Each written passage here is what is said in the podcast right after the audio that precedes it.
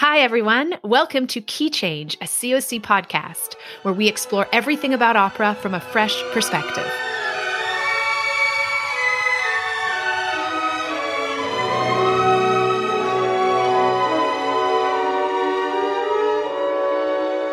We're your hosts, Robin Grant Moran and Julie McIsaac.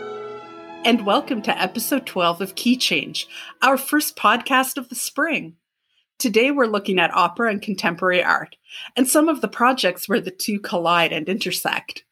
Toronto as a city is a phenomenal cultural hub. It's home to so many creators and artistic organizations. And something that's been so great to see, especially during the pandemic, has been the shared sense of solidarity and partnership as all of us in the arts and culture sector work to stay connected to our art forms and to our shared communities. And by collaborating with one another, I think we're all learning that we're more alike than we are different. This episode is kind of a perfect example of that. When we were thinking about the idea of opera and contemporary art, the Icelandic artist Ragnar Kjartansson immediately came to mind. Someone had mentioned this wild sounding installation that he'd done called Bliss. It's basically a two minute excerpt from the finale of Mozart's The Marriage of Figaro, looped over and over for 12 hours straight.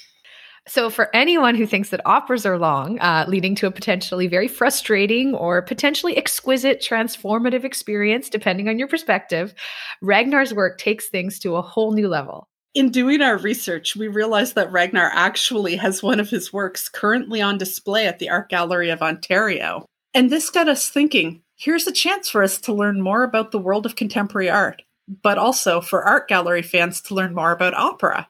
So, in addition to speaking with Ragnar, we also connected with Adelina Vlas, Associate Curator of Contemporary Art. We'll hear from Ragnar later in this episode, and you definitely don't want to miss it. It's so fun and fascinating. But first up, Adelina is Associate Curator of Contemporary Art at the Art Gallery of Ontario. Before that, she held curatorial positions at the Philadelphia Museum of Art and the National Gallery of Canada she was involved in bringing the massively popular Infinity Mirrors by Yayoi Kusama to Toronto in 2018. And her area of specialty is post war contemporary art with a focus on conceptual and time based media practices.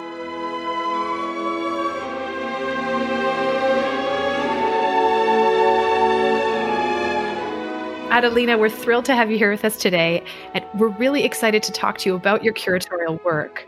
But just before we jump into that, we'd love to know how has opera been present or how did it first come into your life? Thank you for having me. It's a pleasure to be uh, talking to you today. And um, opera is something that's been in my life um, from a very young age. I uh, grew up in uh, communist Romania in the 80s, which was one of the harshest decades under that uh, particular regime. And um, somehow the uh, the censorship bureau thought that opera was not subversive so we were allowed to experience it. Uh, so it was one of the forms of music that i listened to growing up and learned in school about. So uh, uh someone like giuseppe verdi was a you know um, household name in romania and we would talk about um, uh, his operas as if they were you know um, our own cultural background so um, it's yeah it's something i grew up with and i've experienced um, uh, almost my entire life. And just, I'm very curious with Verdi, was there anything in particular that stood out to you? Well, the the large kind of um, ensemble, you know, choir pieces were the most dramatic ones, and I think that, um, of course, if you think historically, at the time when he was um, uh, composing that music and uh, the the political message. Right. of course, opera was nothing but subversive, right? So, in a way, I like to think about it as cheating the system a little bit, right? Because uh, art always has a message, and uh, the message might be uh, perceived differently in time, but um, yeah, it's always there.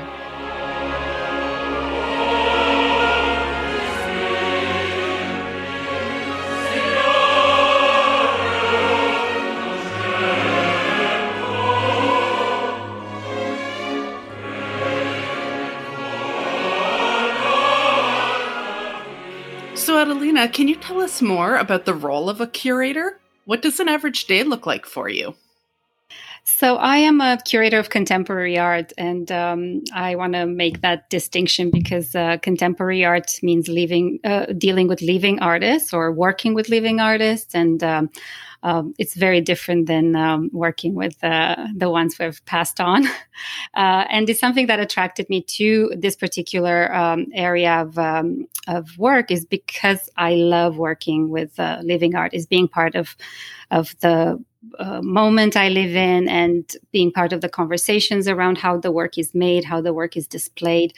So, a typical day in a large museum like the Art Gallery of Ontario might involve a number of things. Um, communications with artists is one of them. Um, on any given day, I might be talking with an artist in Montreal or Vancouver or Paris or you know Buenos Aires, depending on uh, what our projects are, and uh, communications with uh, colleagues and gallerists and. Um, uh, constant exchange. It's uh, it's a really active field, and internally we meet to to discuss how we realize our projects, how we make acquisitions, how we remain relevant to current conversations and to our community. So I might be doing, you know, visits to galleries when that's allowed. I might be on the phone. I might be in a meeting. I might be in a gallery. I might be having coffee with a, a supporter. It's uh, it's all happening. I'm wondering, with COVID, has that changed what a day in curation looks like? It has, and um, I'll I'll use the example of um, an exhibition that uh, uh, is currently installed in the galleries. It opened in uh, October. It was originally scheduled for April of 2020. So when we went in the first lockdown, crates were arriving to with works from all over the world. The artist is Haegue Yang.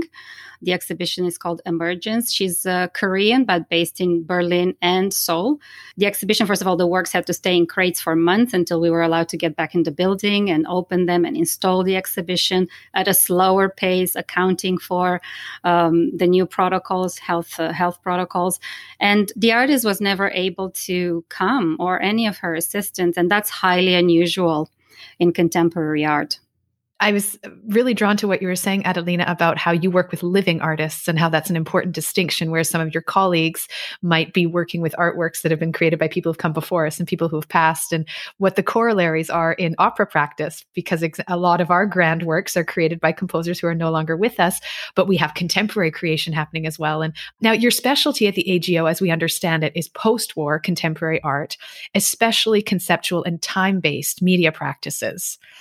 Now, the idea of a piece being time locked certainly sets it apart from a lot of other working galleries.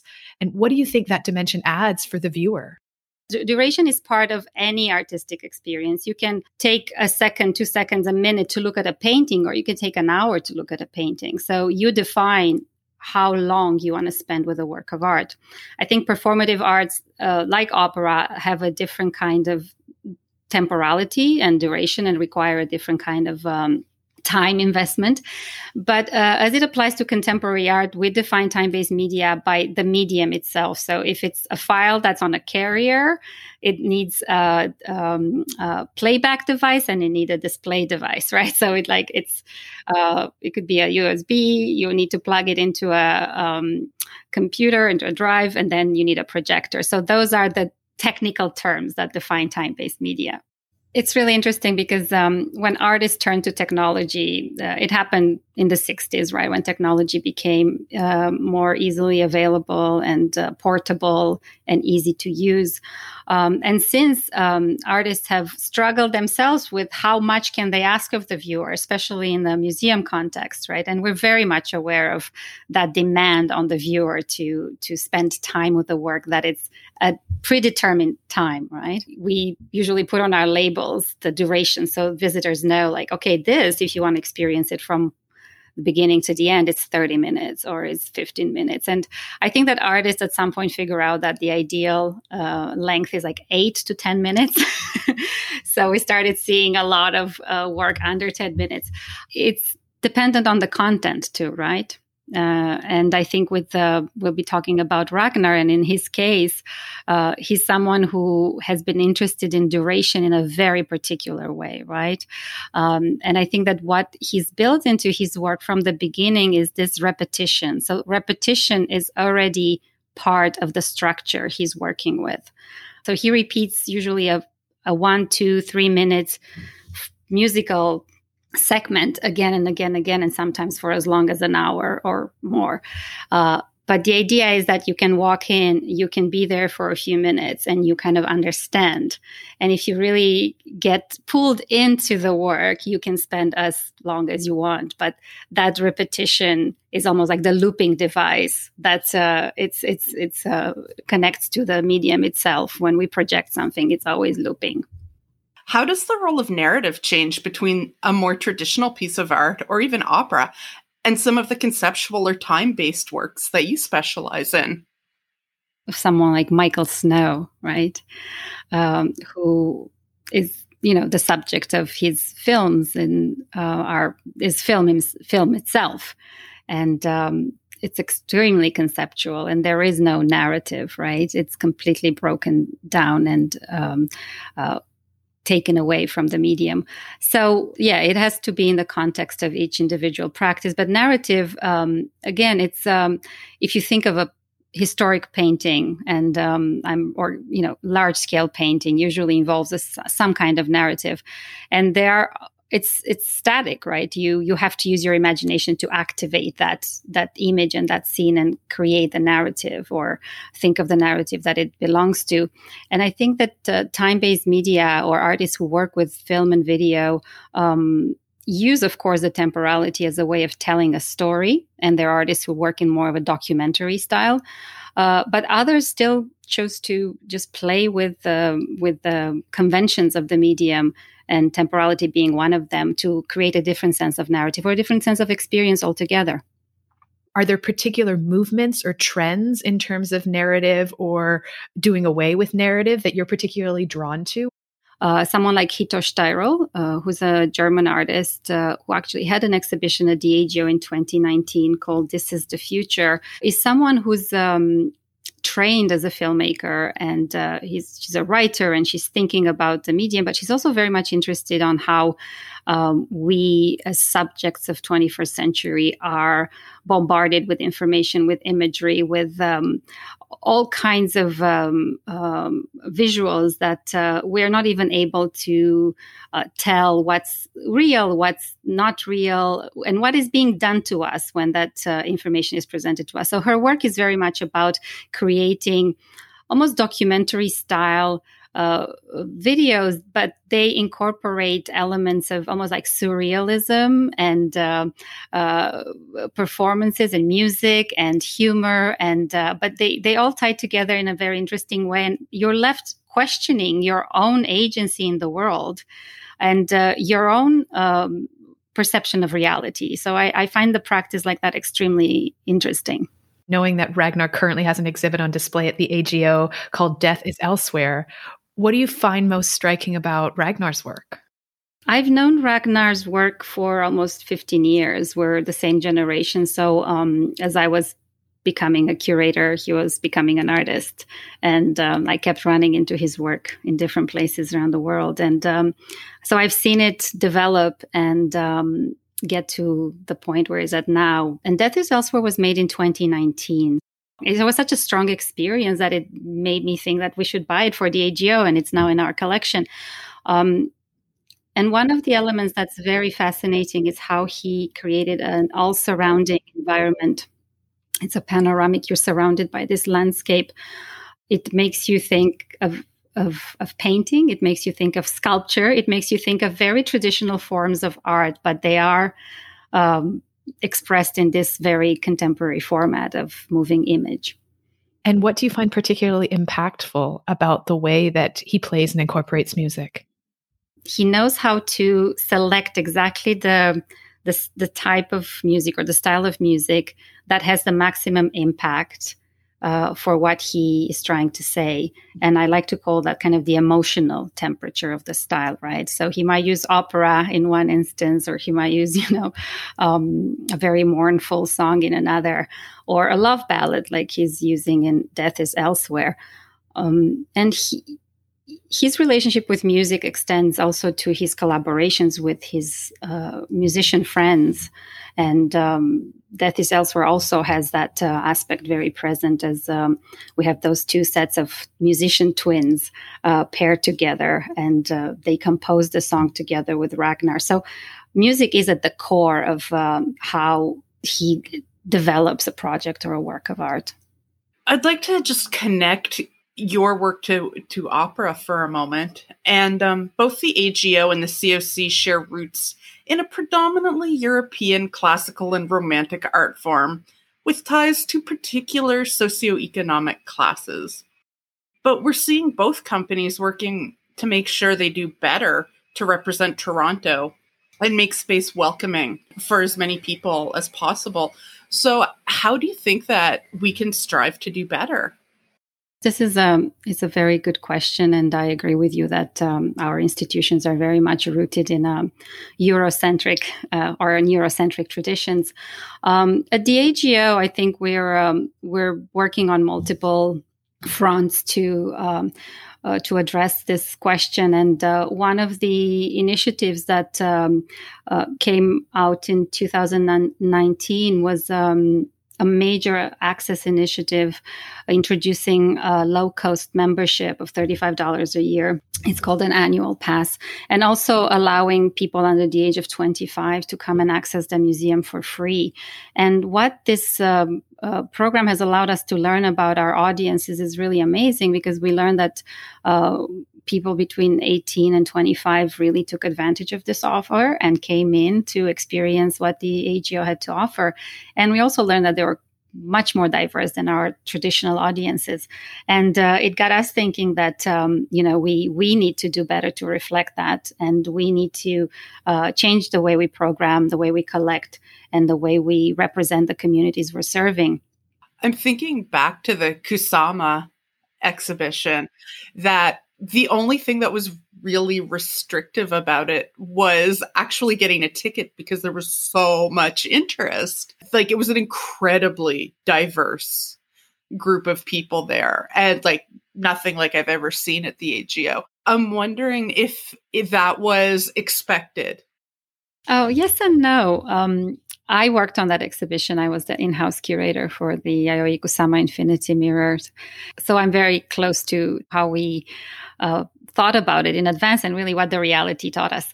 And um, we knew from the venues who organized the show and who displayed it before it got to Toronto that um, we we didn't have to worry about an audience that people will come that um, already kusama had such a reputation. And um, it's interesting how her way of uh, creating those reflective environments in a way um, predating social media, but very much, you know, uh, talking about this narcissistic I- in- instinct that has been exacerbated by social media. You know, this kind of constant, infinite reflection of ourselves. So it wasn't. We weren't surprised. We knew that uh, it will have a large audience appeal, and that yeah, our problem would be how to how to get more people than we could physically accommodate to see it, and that was the challenge. And if I may add something that I think ties us back to to Ragnar in a way, it's um, I always thought about those infinity mirrors. I mean, they they are so you know uh, photogenic if i may call them that and so uh, social media friendly and everyone wanted their picture in that reflection. But um, when i was giving tours and when i was talking about those rooms um, particularly the dark ones the ones that um, were dark with the light reflections they're all very much about um, kind of death and um, energy you know the kind of the eh, how she thinks about us being just dots of energy and the dot that's why it's such an important motif for her. So to think about that in in connection with ragnar's piece that clearly states in its title uh, death and brings that up to our minds i i find that kind of an interesting um, uh, contrast yeah what I find myself thinking about is opera as a reflective surface in the sense that we have these works that have been with us for centuries. And every time we mount them or explore them anew, it's a surface on which we can see ourselves reflected or it tells us something about our contemporary experience. In terms of that lived experience that we're going through right now, we know that our city is still in this on again, off again state of lockdown. So we thought we'd ask what and where is your favorite piece of public art in Toronto right now? Well, Toronto is so rich with public art. I, I think we're really lucky. And, um, you know, it's one of the options we have to still encounter art and interact with art. And um, there are a few works of art that come to mind, and mostly because they are part of my everyday, or at least they were when I was commuting and I was out in the world. But they still are because they're in, in my neighborhood or at least close to where I live. And um, one of them is um, called Three Points, where two lines meet and um, it's uh, this kind of um, uh, playful, colorful metal structure built by two artists that work as a collective, and um, uh, Daniel Young and Christian Giroux. And it's at the intersection at Bathurst and um, Vaughan Road, just south of St. Clair West.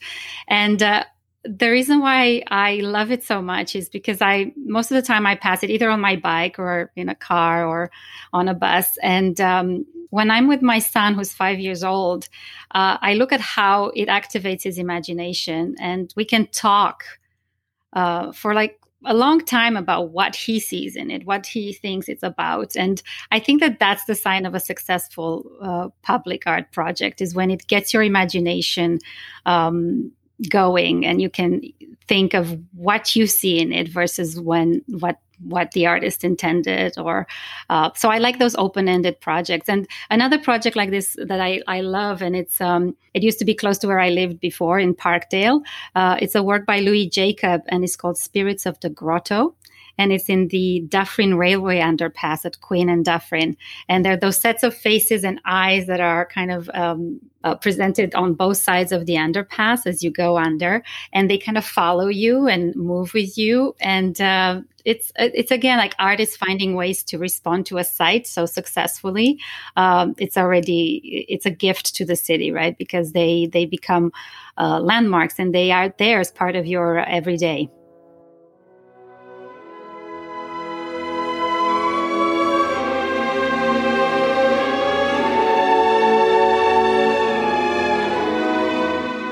I was really happy that Adelina talked about the art at the Dufferin Underpass because geography and, and environment is so important. I love the idea of her son. Like we all I I know I stop and every time I see it, I've never gotten bored of it. Mm-hmm. Um I always stop and think about it. And I love the idea of her son reflecting on what it means too. Well, I'm so grateful that you asked her the question about what makes successful public art. So to to ruminate on that for a little bit, because I think it's um, art is subjective, but for us to give some energy to what is it that is successful, what is it that um, makes it a meaningful contribution to the landscape of the city, and like you said, does it make people stop and like ignite their imaginations and their interpretations of it, or does it open up new ways of seeing, or for them to connect with their reality? Also really intrigued when Adelina shared with us that growing up in communist Romania, opera was allowed because it wasn't seen as something that was subversive. It was very safe for Right? Isn't that wild? Well, yeah, especially thinking back to episode seven with Rena, who pointed out to us throughout opera's history all these ways in which it has been subversive and has upset the status quo. And of course, someone that Adelina has worked with quite a lot is Ragnar Kjartansson, a performance and video artist living and working in Reykjavik. His work has been featured at the Metropolitan Museum of Art in New York, the Barbican Center in London, and the Palais de Tokyo in Paris, among other places. And you could see his work is all encompassing. His videos, performances, drawings, and paintings rely heavily on references to film, music, visual culture, and literature. He's even produced some opera, including a war themed piece called Krieg. Ragnar's current exhibition at the AGO is called Death is Elsewhere. It consists of seven video screens that surround the viewer. On the screens, two sets of twins stand across from each other in the vast Icelandic landscape. They're repeating a song in unison over and over without beginning or end. We thought we'd start by asking Ragnar how music first came into his life.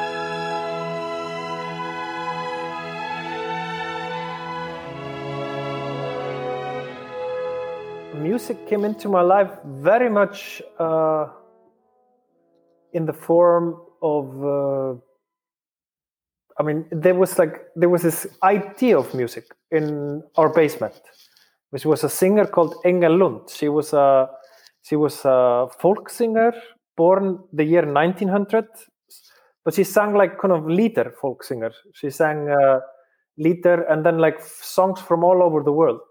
And uh, and she was Danish. Her parents were Danish. Iceland was a colony of Denmark, and her parents were had the uh, had the pharmacy in Reykjavik and were sort of Danish aristocrats. And and she had moved from Iceland when she was 11 and studied singing and became sort of a star in Germany and in between the two wars. And her repertoire was totally amazing. She sang folk songs from all over the world, but mostly Icelandic folk songs and Jewish folk songs.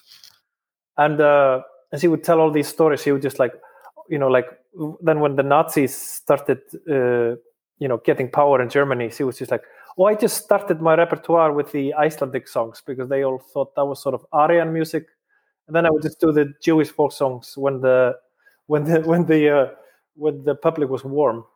So then, like some guys in SS uniform would just forget, you know, because he said the she said the politics were so shallow, which is the brutality of politics, you know. So for me, like I realized early on, like kind of on the sort of the political power of music and like you know where it's from, what it means. But then the big, I think, breakthrough in music came when I when Amadeus the movie came out, and I and I got to see it seven times in the in the cinema.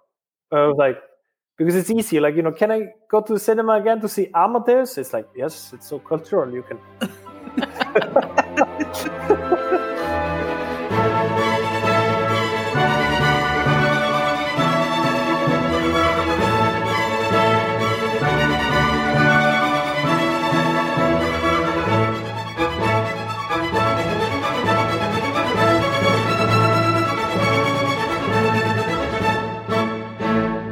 Do you remember what impact the music had on you?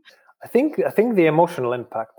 But I think but I really remember the first the, the first time I really discovered music and the power of music was I think when I heard Chris de Burgh's Lady in Red in, on the radio.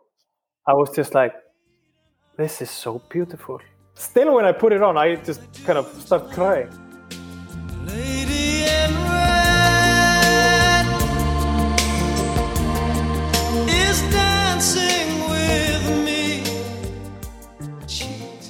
Your exhibition at the AGO, as well as your Bliss project and so many others, regularly use repetitive performance elements that can last hours, days, or even weeks.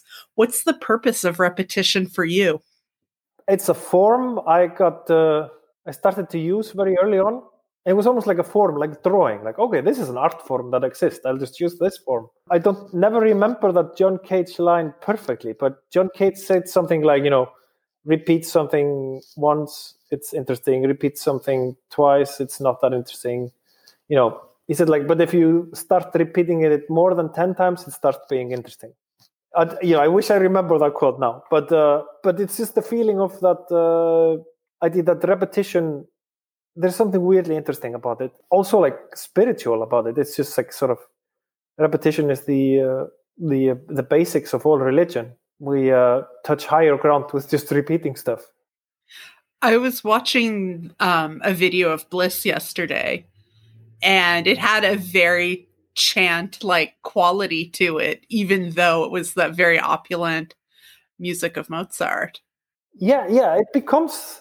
It's also interesting with Bliss, like this really gorgeous music that's a part of a of a narrative structure of an opera. Like like when you just repeat that part again and again, it starts being like white noise. It starts to sound kind of Buddhist or Gregorian, or you know, it's just like that the music slowly just goes out of it.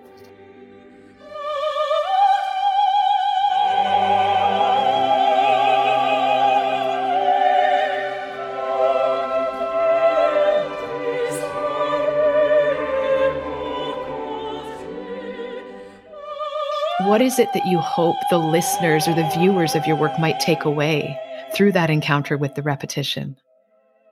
I have, I sort of have a very like, you know, I think, I think it's, I think it's almost rude to like wish something from my, from the people that come and see my works. So I have, I really have no expectations and no, no, uh, it's just you put the work out there and, and you know, hope that you know it's not gonna destroy people's day because i think every interpretation is totally right you can just see it and it's just like oh this is annoying and you just like leave and that's totally that makes perfect sense. I mean, it's just like it's annoying to see something repeated. and I think that's an interesting interpretation of it. And for me, also like repetition is so much about like it's it gives things a painterly quality. You know that they're just repeating this. I'm not missing anything. You know, it's just like you see a painting in a in a museum, and it's like, yep, there's the painting, and it shows this, and I can look at it for an hour, and something happens, or I can just glance at it, and I get it also. It's and the hour or the glance, they both have the same impact. Right. No, I've never thought of it in that way before. But whereas, like you say, with a painting, I could stay there for a moment or I could stay there for hours. By virtue of having the the artwork or the music on repetition, we have that same opportunity to encounter it for a moment or longer. I think that was that was sort of has sort of be the been the ground idea in this works to like turn something that is narrative into something painterly or sculptural people level that at opera as well in terms of the, the repetition with a da capo aria or something that's very long and durational that some people might find it annoying but other people find increasing meaning as they encounter the work over time yeah absolutely and it's like and that, that's and talking about repetition in opera that's also really interesting that like you know most operatic theaters in the world are just like always doing the same operas again and again.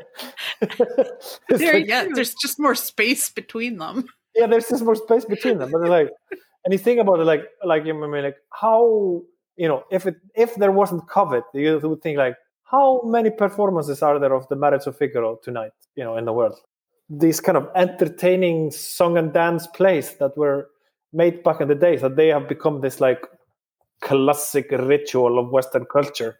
It's sort of interesting. And you developed an opera for yourself, Krieg.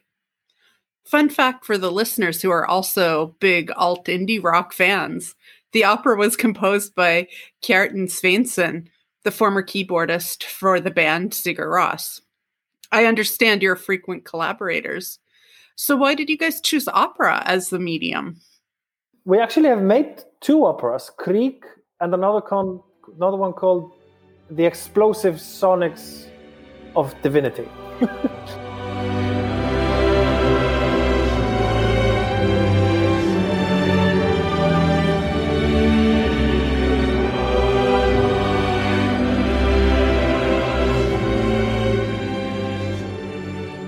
we chose opera because I just like the word opera. It just means a piece.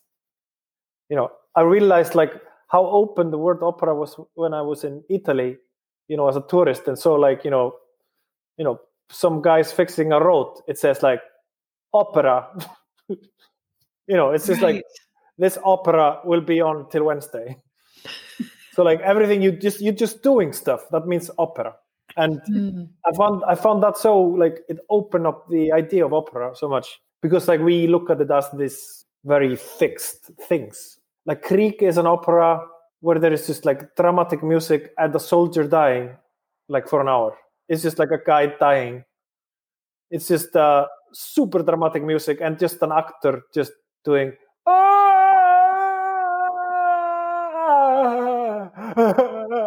it's just an actor acting his heart out and like super dramatic music. And that's also why I really love to collaborate with Kjartan because he, I mean, those who know his uh, his work with uh, Sigur Rós. It's very like very emotional music he makes, and you know, like although you get like this stupid idea, like you know, like can you make really ridiculously dramatic music when somebody is just dying on the stage for an hour? He goes like, yes, I will do that, and he actually does it with heart, and like all the way. It's just it is really heartbreaking music. It's not like you know he just sort of he he's a he has a very good sense of humor but he knows like you know you just have to take the humor out of it so it works so it becomes weird and interesting. The next question we were interested in asking you ragnar was about pieces that don't have narrative at their center but yet have this emotional capacity to to create this uh, this reaction in us. And it feels like that's exactly what you're talking about is that despite the fact that story wise there isn't an evolution it's just this one moment. Could you talk to us a little bit more about that? I really like this idea of high points you know like i mean because i had for example i had myself seen seen many many versions of the marriage of figaro just to wait for that you know final moment. You go through the whole opera fall asleep two times. And i mean i always fall asleep at opera and i think that's a healthy thing. I mean i think it's the art goddess is whispering to you while you're sleeping at an opera. When you just take the high points and just like turn them into white noise yeah you take the emotional out of the most emotional. But it is always emotional. There's some there's some weird thing that happens that i find interesting being you know looking at rehearsals in the theater when when there was like when actors were rehearsing the same scene over and over again i was always so curious what was happening before it and what was happening after it. And then you saw the actual production. Then it was like narrative and this thing was happening before it and this thing after it. I remember like i remember it was always such a disappointment you know. I hadn't imagined anything. It was just this idea that something was before and something after and i had no idea what it was and it was mysterious.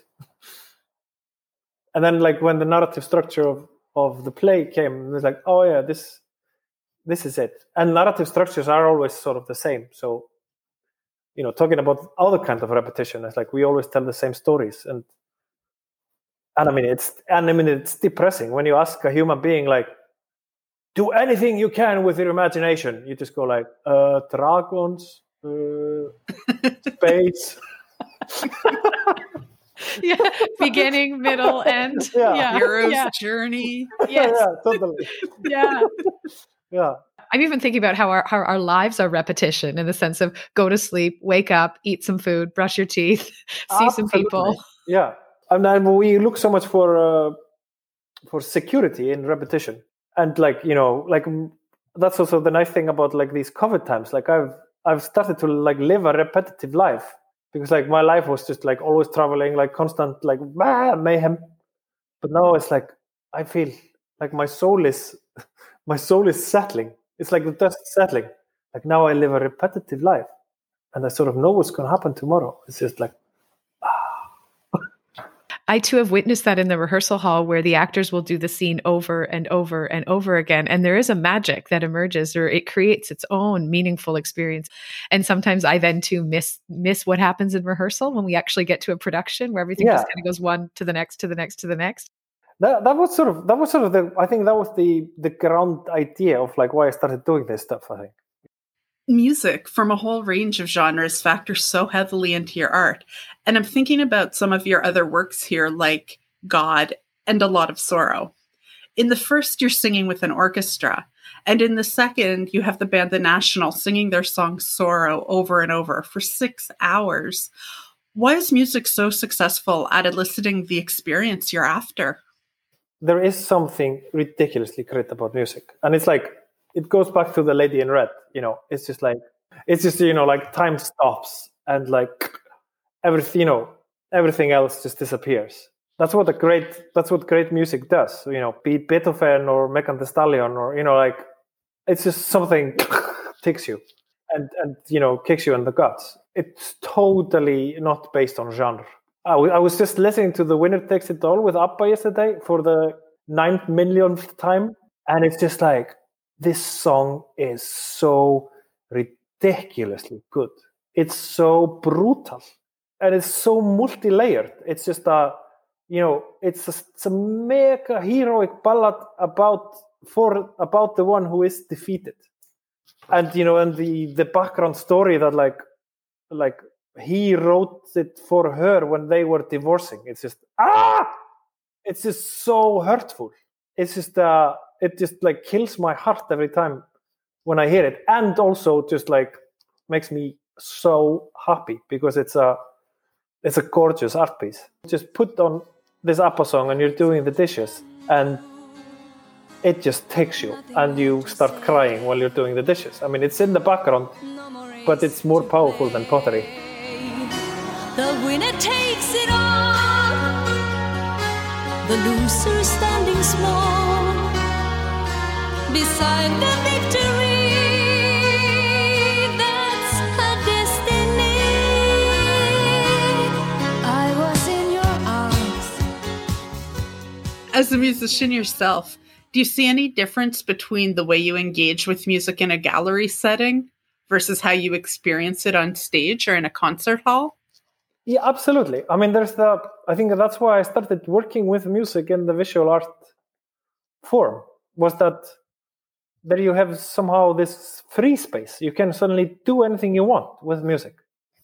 I mean, I remember it like when being in a band. It was like, I mean, it's a very the music world is a very it's a very uh, limited world in a way. I mean, it's just like you write something, you rehearse it, and you perform it, record it, and you tour it, maybe make a video. And it's like everything is like the form is very precise. I mean, I mean, you know it like from even in opera, it's very precise. No, no, no, no. This is not an opera. This is not.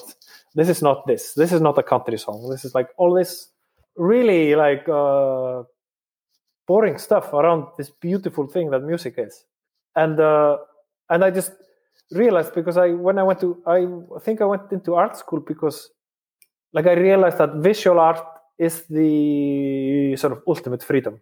I think Marcel Duchamp with his urinal gave everybody that came after him this total freedom. Like you can do whatever you want and say it's an art piece.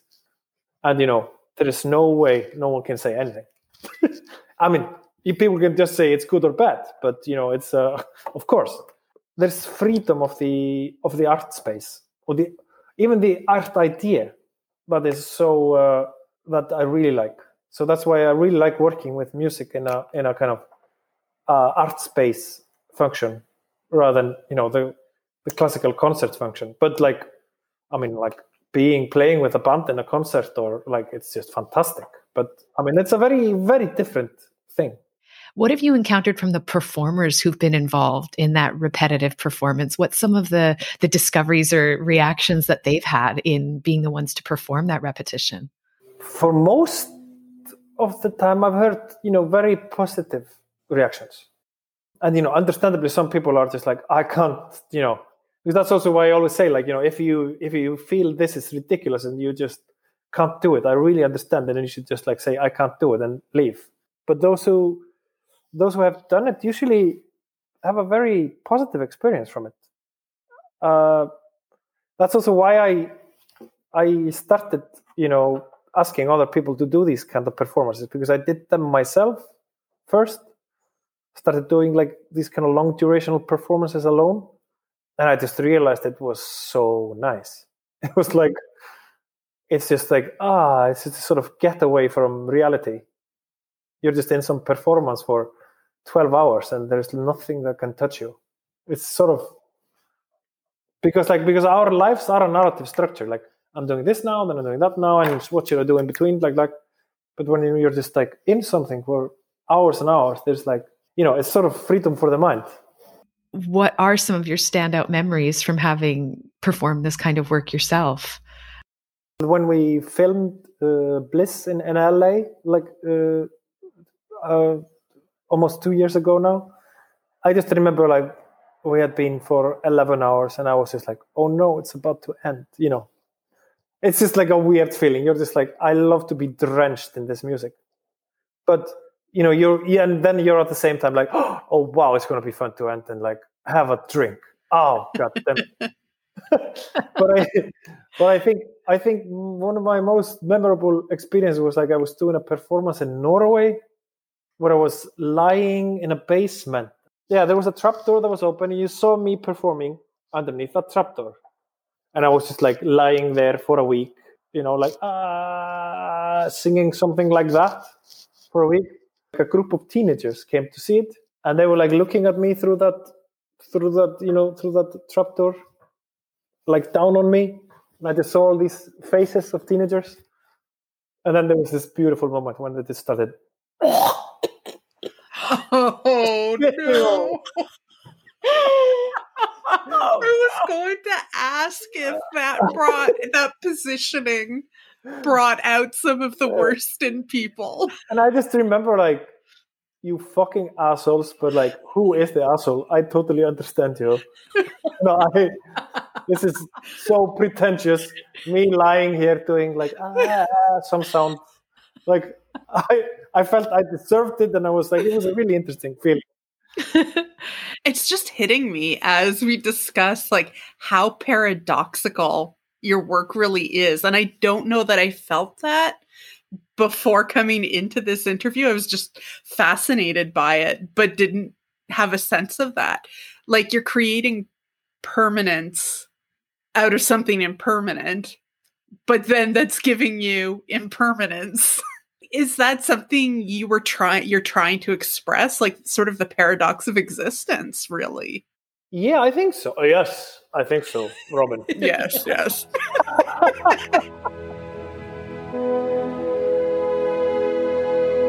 Well, that was super fun. like such a playful energy. Like I really loved his humor and his appreciation of beauty in whatever form it comes.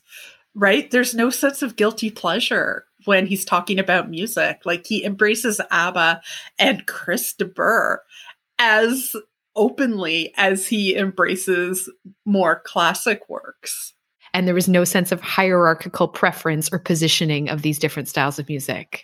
right? Like I have this stereotype about contemporary artists. I don't know if you do too, but I find because contemporary art is so cerebral that I expect the artists to maybe be snobby or to have a very structured hierarchy. And it was just such a joy to have that stereotype for me completely dismantled by Ragnar. Mhm. Well, and I'm always just afraid that I'm not going to get it, that I'm not going to have the education or the the wisdom to understand what they're putting forward. And yet with Ragnar, it felt like he's so open and inclusive of whatever response the audience might bring to their experience. This idea of equanimity and being okay with whatever they offer. Like if you find it annoying, that's fine. If you love it, that's great too. which is an incredibly healthy attitude to have towards your own art creation. I wish I could have that. I get the sense that what he does is deeply considered, it's thought through, it's intentional, it's specific, and yet there doesn't seem to be this sense of attachment to the result. Right. It's more just, it's the process. I got the sense that a positive response is a bonus, that really the joy is creating.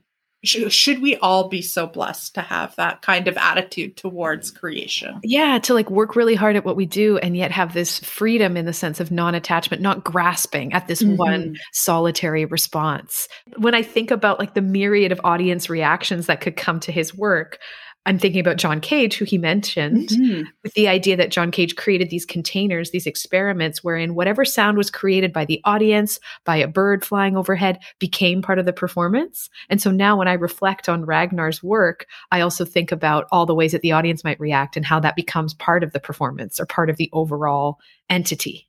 thinking of Bliss, where it is a snippet of Mozart's work being played over and over again for 12 hours. He stayed the whole time, Mm-hmm. but I'm sure the audience, many of the audience members came and went.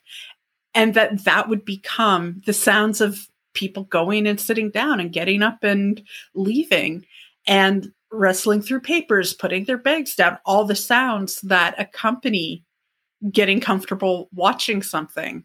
It then becomes part of bliss itself. How the singers and the orchestra and the conductor are dealing with the fact that they're performing this over and over again. That to me would become part of the experience too, that I would find really interesting in terms of fatigue, in terms of thirst, in terms of physical Mhm. exhaustion. To bring it back to the Zen idea, it's almost like it becomes a koan for that gets repeated over and over again. Yeah. Yeah. where the artists then find different meaning and different interpretations when you repeat something and the freedom that that brings up the freedom of repetition like you julie you were saying in re- in the rehearsal hall Yeah. And I was just thinking about that actually, in the sense that sometimes I give it as the exercise to the performers. Say, there's this little snippet that we're working on. Maybe it's a two minute scene, maybe it's a bit longer. We're going to do it four times in a row. We're not going to talk about it in between. You're going to perform it. Or practice it, rehearse it. And then once you get to the end of it, just go back to the beginning and, and do it again. So they loop it three or four times just to allow them that, that time to live in it and to explore different choices. Because sometimes we get bogged down when we stop and talk and talk about things all the time. It's somehow like um, it puts the brakes on a creative process, on a sort of flow that can be really useful. So I'll encourage them to use that repetition and rehearsal to see what it yields, to see what it reveals. When I've had to do that as an artist, it creates so much freedom Mm-hmm. because you get so married to your ideas. Mm-hmm. And then just with use with repetition, you divorce yourself from them un, almost unwittingly. Like it's just a thing that happens Yeah. that that that that all gets stripped away. Well, and Robin, I'm curious about like your own experiences with repetition and duration, like as an audience member or as a performer. We talked about the Kusama exhibit and that there were you had 2 minutes per room. And I am kicking myself now for not asking Adelina this when we had the chance. Was that 2 minutes purely for time consideration to make sure they got the masses through or was that the intention of the exhibit Oh, interesting. on a non practical level? Right. Had the artist determined two minutes is what I feel the audience should spend, or was it logistical? Exactly. And there were some of those rooms that I just wanted to stay in forever. By limiting to two minutes, it completely forced me to absorb them and perceive them in a way that I don't think I would have if I didn't have that constraint put on me. And I was just trying to ignore everybody taking selfies because I wanted to just absorb it. And I I probably sound like I'm trying to virtue signal, but it was just how I chose to want to experience that moment. The duration, I think, played heavily into that choice.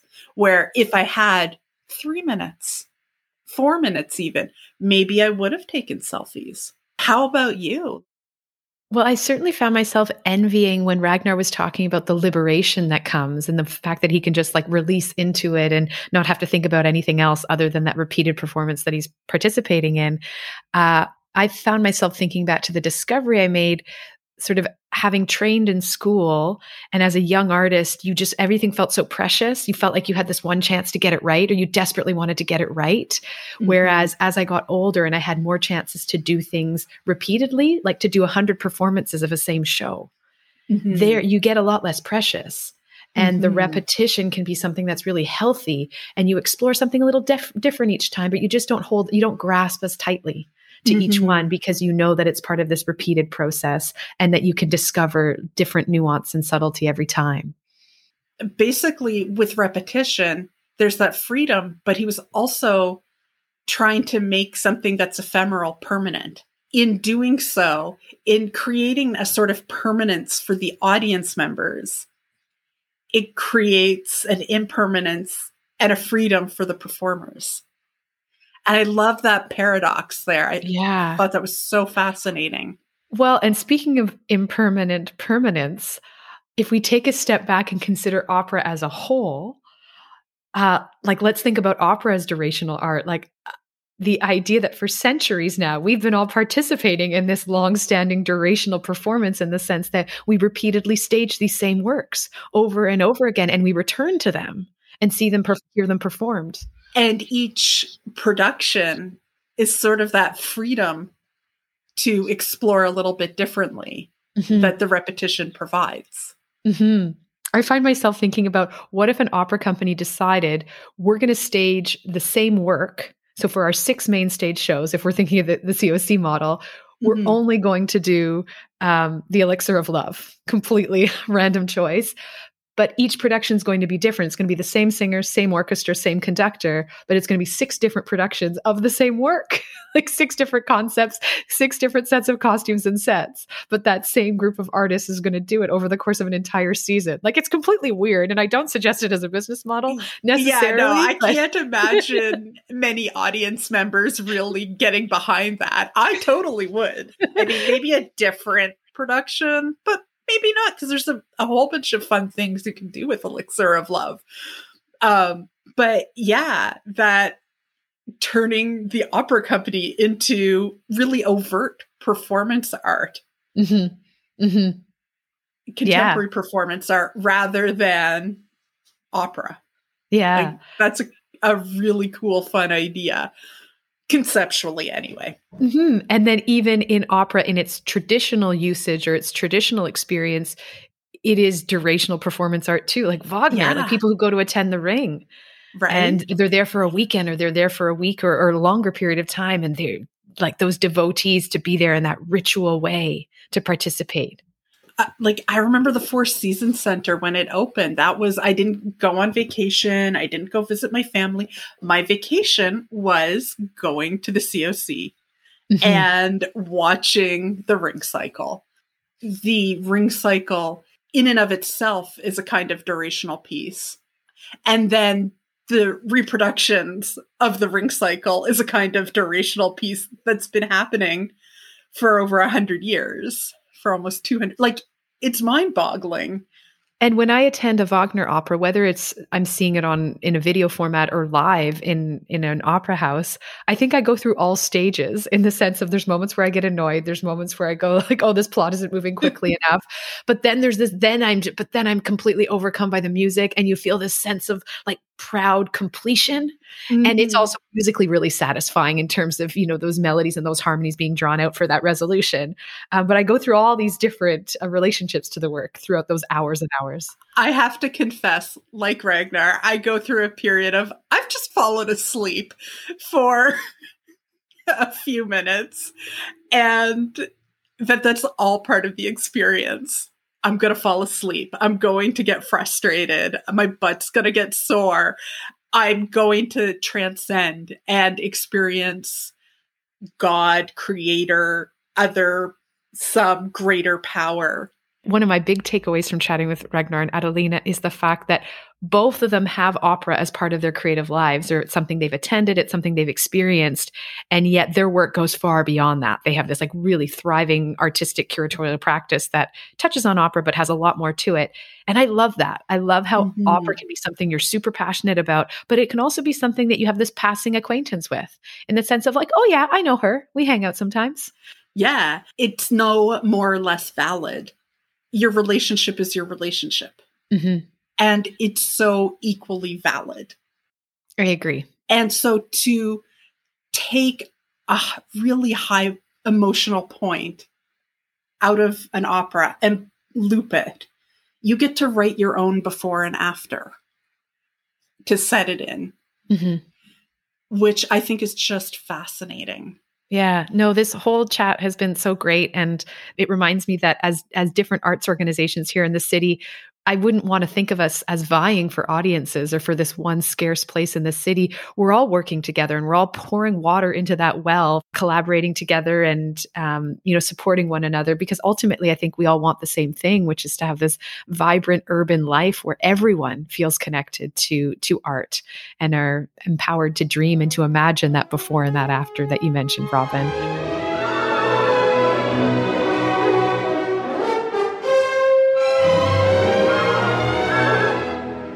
Thanks for joining us for episode 12.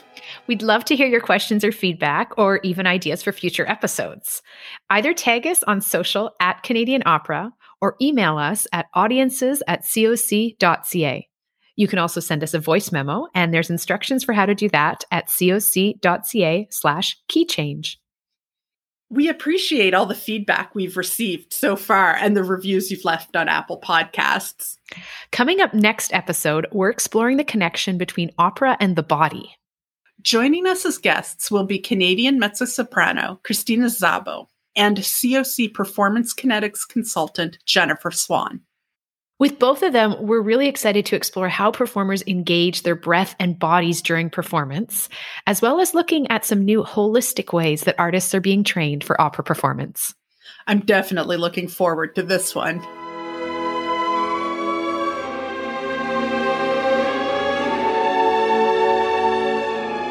Be the first to find out about free events and concerts from the COC by signing up for our monthly e-opera newsletter at coc.ca slash e-opera. Thank you to all of our supporters for making Key Change possible. This week, we want to especially thank every COC member, subscriber, and donor for coming on this journey with us as we explore new ways to share opera's unique power. So, to make sure you don't miss an episode, subscribe to Key Change wherever you get your podcasts. Key Change is produced by the Canadian Opera Company and hosted by Robin Grant Moran and Julie McIsaac. To learn more about today's guests and see the show notes, please visit our website at coc.ca slash keychange.